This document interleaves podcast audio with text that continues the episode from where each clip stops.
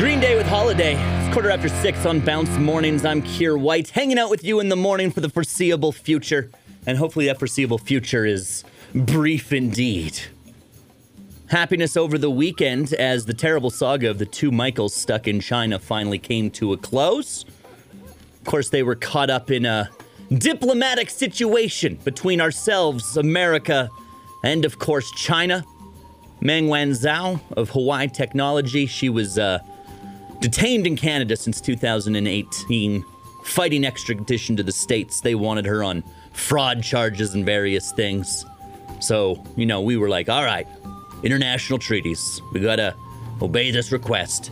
And then China was like, oh, coincidence, we've taken two of your citizens and put them in prison for completely unrelated reasons, of course. Completely unrelated to Meng. These are unrelated reasons, we promise.